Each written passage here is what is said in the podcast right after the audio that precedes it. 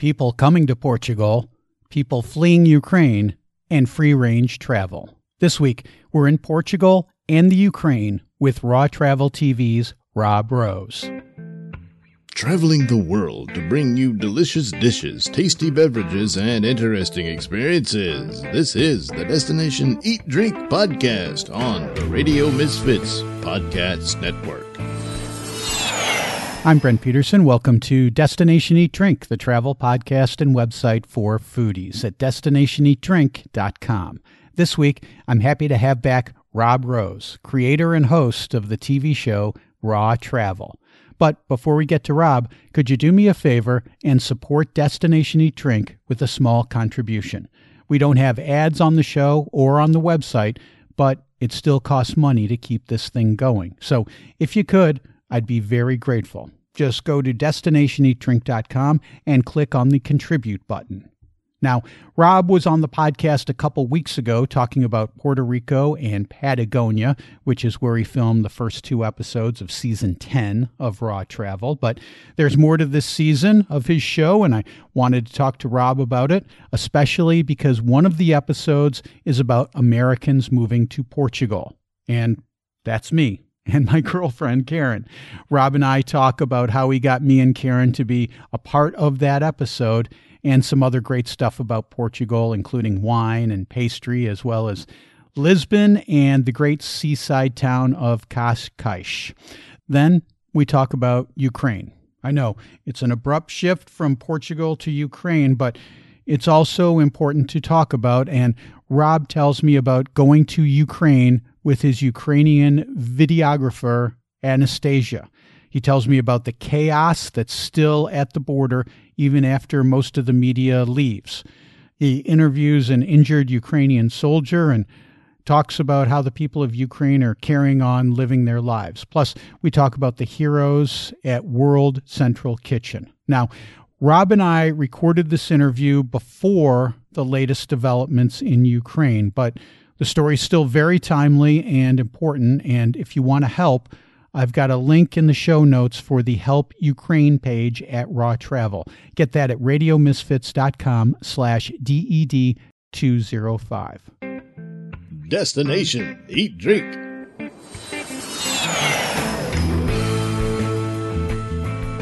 Rob Rose from Raw Travel. Welcome back to Destination Eat Drink. We had you on the podcast uh, for season ten of your show, talking about uh, old San Juan, Puerto Rico and Patagonia. And I wanted to have you back to talk a little bit about Portugal and the Ukraine, a couple other episodes that you've got coming up in season ten. So thanks for coming back. Thanks for agreeing to do the show again. And uh, welcome back. Yeah, thank you. Thanks for having me, Brent. It's always a pleasure to be here. I'm going to start in uh, with this episode you titled, Let's Move to Portugal. This is a topic I'm kind of familiar with. um, now, I, I think I kind of have to set this up just a little bit because um, yeah. the, the way that this the way that this happened was you'd been on. Uh, I knew you from being on the podcast a couple of times, right? And you were in Lisbon, so I dropped you a note and I said, "Hey, you're in Lisbon. Guess what? We moved to Portugal. Let's get together and uh, have a coffee in Lisbon, and maybe we can record an episode of the podcast." Okay.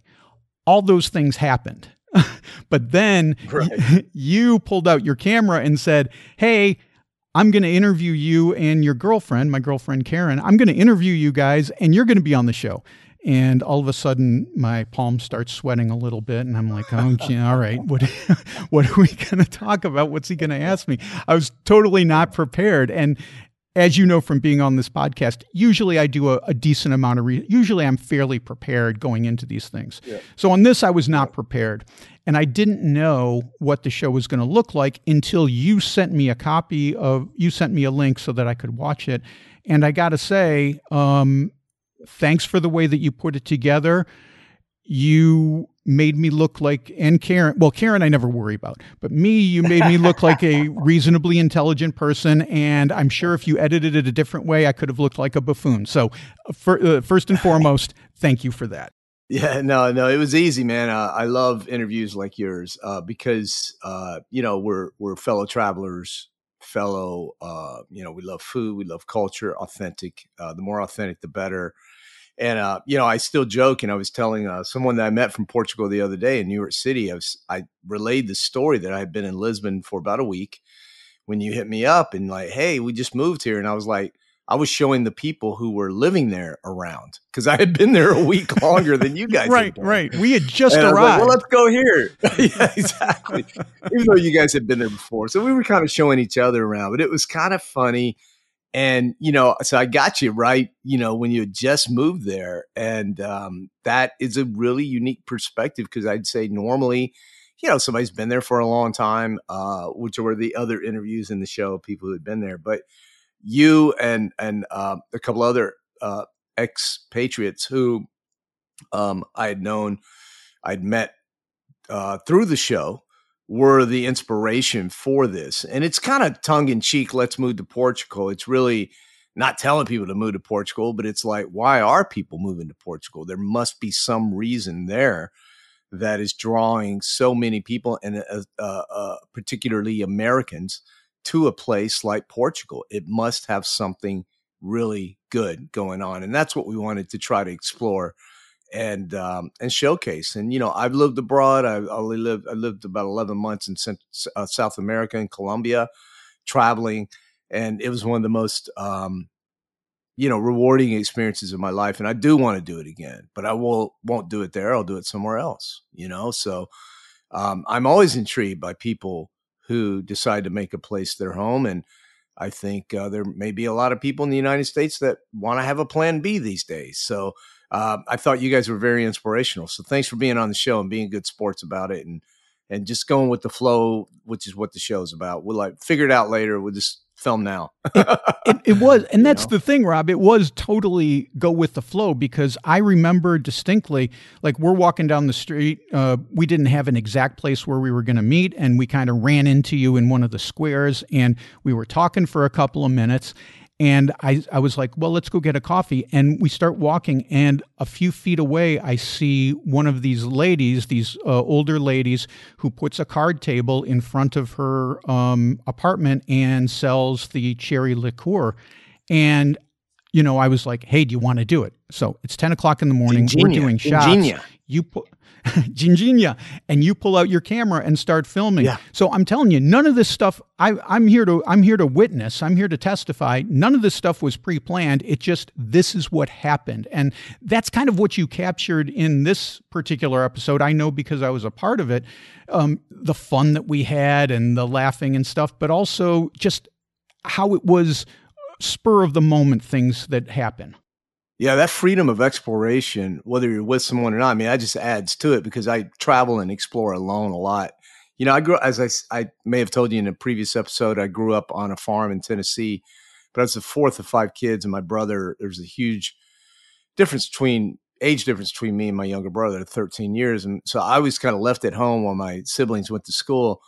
But I had this whole farm to just venture and explore and roam, and I think that feeling uh, comes back to me when I travel, just being able to explore and roam. And whether you're alone or with someone, just having enough of a plan so that you're not completely rudderless, but at the same time, you know, I mean, you're in Old Town Lisbon, you're going to find something to do. Just walk around. You're right. Going to meet some people. Right, right. And I think that kind of um, free range travel, um, for me is addicted. I'm going to Colombia in a few days. I haven't even booked a place to stay.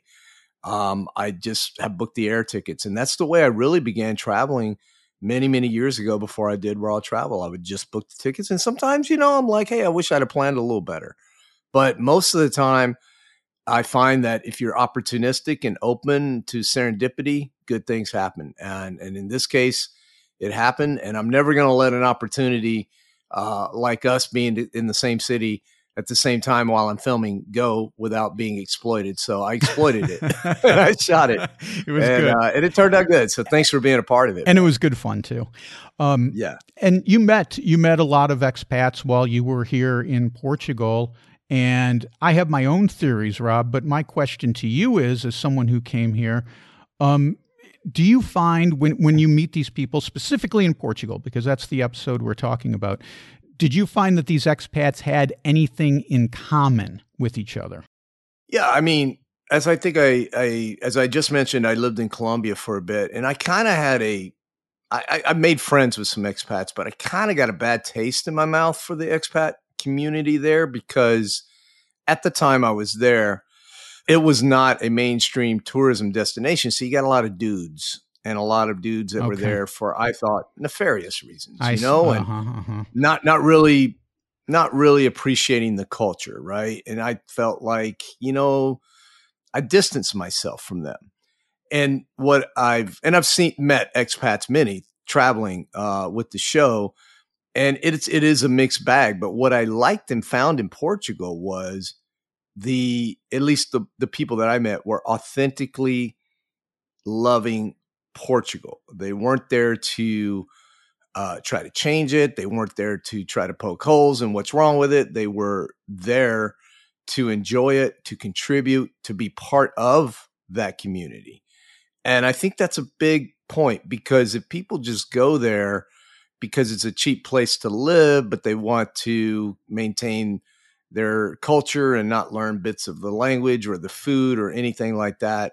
I mean, listen, I'm no language fo- uh, you know, I'm not gifted in the gift of language, but I tried to learn Spanish. I took a couple classes, and I certainly could, you know, at least speak some Spanglish with folks. And I'm like, you got to try, you know, you just have to try, because you're in right. their place. And it's just, right. it's just polite.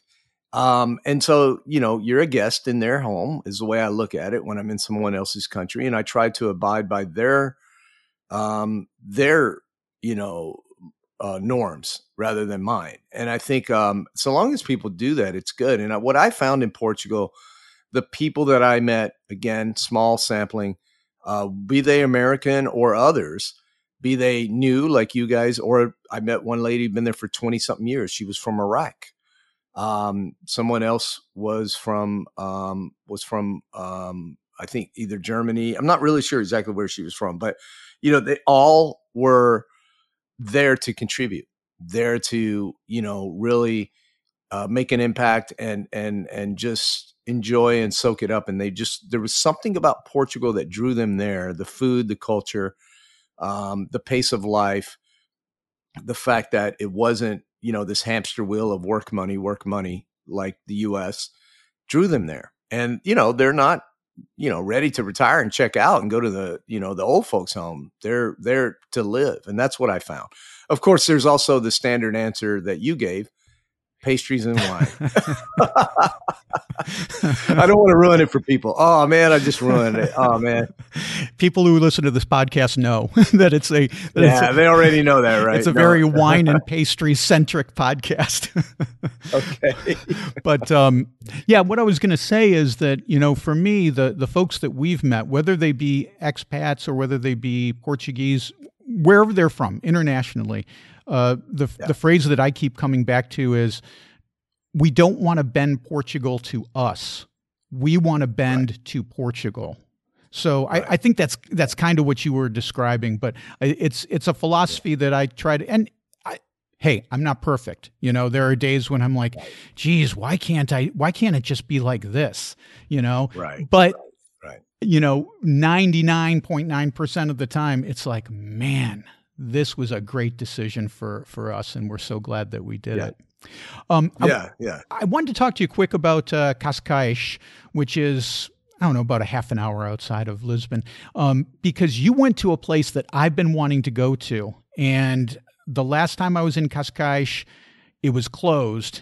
And so I just, I haven't been able oh. to go here. So when I saw it on your show, I was really excited. It's called House of Wonders, and it looks like a great place. What was your experience like there?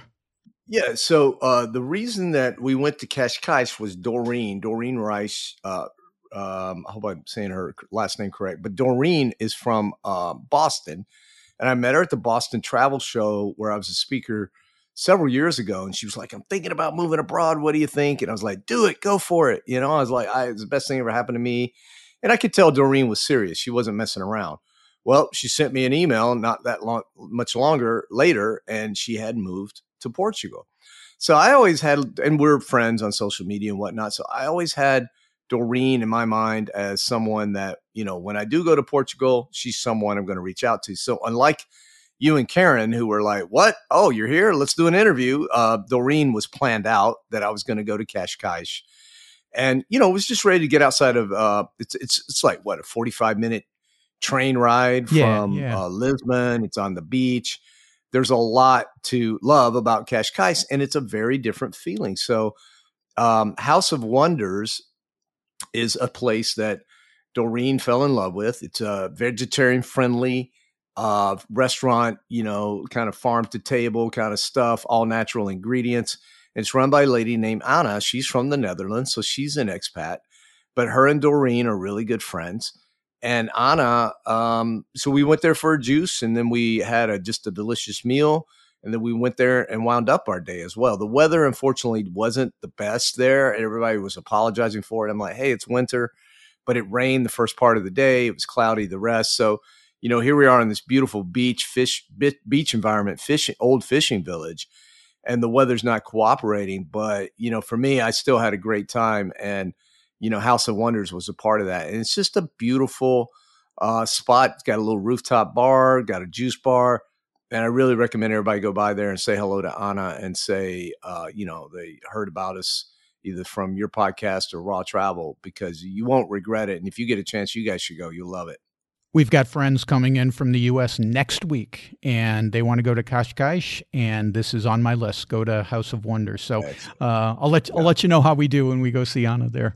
Um, Excellent. Yeah, yeah. Say hello for me. You know, when uh, when we met, uh, you you sometimes travel with a, most times you travel with a videographer. You know, sometimes they're a local person. Sometimes you bring them in. Um, in Lisbon, your videographer was uh, Anastasia. She had just left when when we met up, so I didn't get to meet her, but I've seen her on the show. You sometimes have a shot of her, sometimes, you know, she's she's doing different things.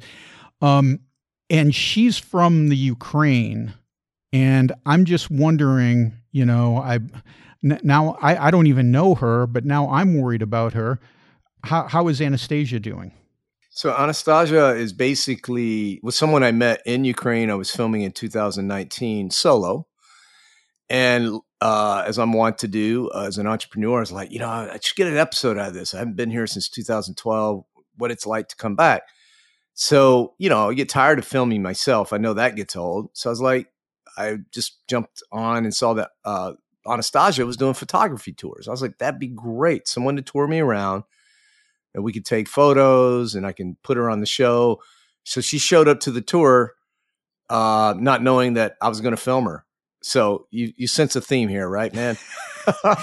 I'm doing a lot of gotcha television, man. Sounds, hey, sounds, mind being on the show? Sounds familiar. And I'm a flyer. And, uh, but anyway, Anastasia's English at the time was pretty bad. But little unbeknownst to me, Anastasia was a new uh, resident of Kyiv. She had just moved from the Donbas region uh, mm. with her family. Wow. Uh, from the two thousand, I think, fourteen Uh, or it could be sixteen. I'm not sure that my dates here, but I think it was two thousand fourteen invasion, the initial invasion that Russia did. So her family, uh, which was her mother, her father, and her younger brother, had to uproot a very successful life, start all over in Kyiv. And that's when I met Anastasia.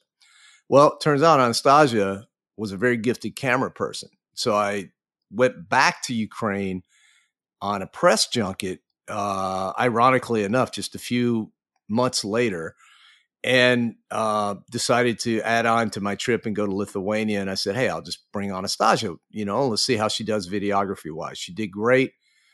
Uh, we were going to go to India. She's a great traveler as well as just an easygoing and very talented person and enjoyable to be around. So, um, and I loved seeing her progress in her career. So anyway, we were supposed to go to India. COVID hit. Long story short, I said, ah, I owe you one. I'm going to be in Lisbon. I, I look on the flights. I'm like, it's cheap from um, Kyiv to Lisbon. And so this was December of twenty twenty-one when we filmed in uh, November, December. And so she came and, uh, you know, it was great to reunite with her. I hadn't seen her in a year and a half. And, um, you know, she had a great time and we filmed. And uh, let me tell you, her skills were just tremendously evolved because she's been working on music videos, movies, television in Kyiv. Uh, really establishing her career, and she's incredibly young. And I remember distinctly, we were out one late. We got late back to Lisbon from Cascais or somewhere. I guess it was, or Madeira. We had been to Madeira and looking for something to eat.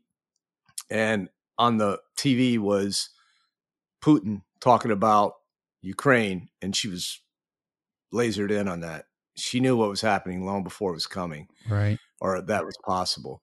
Oh so, God. you know, anyway, long story short, when this happened, um, obviously extraordinarily concerned for her and other people I've met and bonded with in Ukraine, a lot of musicians, artists. Luckily, they've all been able to get out. And so Anastasia was able to get out. Her mother, her father had to stay. He's still fighting. Her mother, her little brother, and her went to Paris. Uh, her mother is a doctor, works in the medical field. So she went back to Kiev to serve, uh, to do her work. And uh, Anastasia uh, was in Paris and is in Paris raising her little brother with a host family. Um, so that's where she is. Uh, last I heard from her was when we shot. I So I decided to go film in Paris. I said, great. She probably needs work. I need to film in Paris. I have a lot of contacts. We filmed. And then my plan was to go to Poland and Ukraine and uh, and film there. And she did not expressed a lot of enthusiasm about going back to Ukraine, and I couldn't blame her. She just escaped, right? Uh, for the second, you know, as a refugee for the second time. But last minute, decided that it was a, she wanted to go, and uh, unfortunately, my trip to Ukraine got cut short because I got COVID in France, so I had to like isolate, and it just like meant I could only go to the western part, Lviv, which was kind of like, you know, worst case scenario, you'll at least go there because I wanted to go all the way to Kiev and witness Anastasia, you know, reuniting with her mother. I could not, I had to leave. And, but she did. The good news is she was able to reunite with her mother, and uh, she filmed some of it. She filmed around in Kiev for me. And uh, the last I heard from her, she was reuniting with her father for the first time, her and her little brother and her mother. And uh, I haven't heard from her since. I haven't seen her uh, active on social media, but I'm sure she's good. She just gets like that when she's busy living uh, life. And, and I'm really happy that she was able to see her father. And um, yeah, but, you know, filming in Ukraine was one of the most moving uh, experiences I've ever had in my life. And I've had a ton. So, so you're there in Ukraine. What is the, what is the, the mental state, the psychological state of people who are there? Now you're, you're in Lviv, which isn't the front line, but still it's in Ukraine. And there have been attacks there, if I'm not mistaken. How do people feel about their day-to-day life? What did they tell you when you go there? Yeah. So, I mean, you know, so we, we kind of eased into it. So we went to Poland, Krakow, where you'd see some Ukrainian refugees. Of course, you saw it. We went to like a Ukrainian rally in Paris even. Yeah. So as we slowly get closer to the, the border, and then we go to Przemyśl, which is right on the border. And that's where you saw the news stories of the people escaping and coming mm-hmm. in. And, you know, I went to all the places where the news cameras were, not there anymore, were. Um, and there's still, you know, people crossing the border in huge numbers both ways. People escaping, people going back now. And so we were part of the part that was going back. We went by train. It was fairly smooth considering we had been, um, you know, we relied on some volunteers from the U S who were working for World Central Kitchen in Przemyśl because they had gone into Lviv, and you just get so much conflicting information. And the thing about, you know, going there is that you've got to go by ground, and it's going to take longer than you thought. You need a lot of time. And like I said, I didn't have a lot of time. So when we got to Lviv, went to the train station, we were really paranoid. I had my press pass and everything. I finally got that a couple of days before I went in. Um, but Anastasia in particular didn't want to film, especially at the train station when we first got there because, you know, for security reasons and things like that, we didn't want to get in trouble. We don't want to put anybody at risk, right, in harm's way.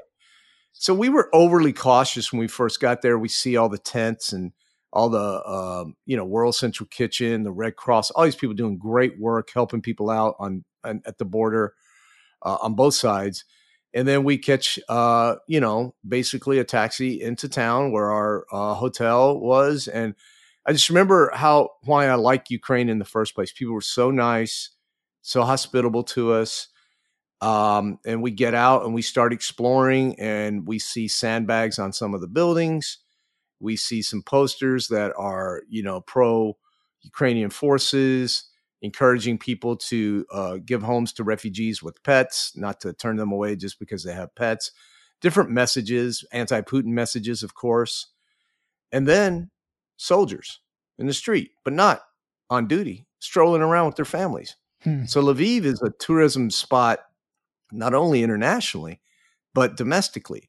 And so Lviv was popping. There were a lot of people. So all these refugees, all these people who wanted to stay in Ukraine but go somewhere safer went to Lviv. And there's a lot of people there, and there were just people singing. The, in other words, the attitude was upbeat. People were singing. They were playing music. They were waving flags. Uh, the soldier I met had just come under attack. He'd lost three fingers in the attack. And, um, you know, thankfully Anastasia was there so she could translate. So I got to be able to have some, these great experiences with these people. And he gave me the patch off his uniform. We signed his flag uh, for his troops who had just been injured. He thanked us for a flak jacket that the United States had sent to him um, because he thought that that saved his life in the explosion and his, and his uh, mate's life as well. Wow. In, in his platoon. Incredible. And, um, we talked for like an hour and a half, and that'll be a huge part of the show. And, you know, I, it was just surreal, too surreal for words, man. I'm like, I am in Ukraine in a time of war, and it's happy, but it's sad. It's yeah. both. It was such a mixture. It was surreal, surreal. I saw on social media, you know, some pictures of you hanging out with the guys from World Central Kitchen, and these guys, along with Doctors Without Borders, are my heroes because they just, they get up and they go and they assemble these kitchens, they make food, and they just give it to people who need it. And it's an incredible feat of logistics, but it's also an incredible feat of bravery. The places where these guys are going into, uh, these men and women are going into are, you know, places like Ukraine. What was your experience like meeting these folks from World Central Kitchen? Same thing. Inspired, proud of my country. Um, it's just not something I've always, you know, said so boldly, I guess, because it sounds nationalistic and I'm a citizen of the world. But I really was proud because there were a lot of really conscientious Americans there from all over, everywhere, from D C to California to the Northeast, from Atlanta, all for different reasons, but mo- mainly just because they were moved and just, they didn't want to sit around and just cry about it. They wanted to do something about it, and they could, right? You know, um, and, you know, some of them were on the verge of tears when they were talking to us just about why they were there. One young man I was particularly uh, impressed with, I think his name is Trent, uh, you know, was an adventurous soul, and he was telling us how to get to Ukraine, and he was going to go in embedded with some people taking some um, medical supplies, and he talked about it on social media, and he got threats from the Russian side. And he played one of them for me, or he, he read one of them for me on social media. And I was like, does that scare you, man? Because it was a pretty gnarly threat. He's like, not at all. I'm going. And this guy's like twenty-three years old. I'm like, it's one thing if I die. I've had a really good life.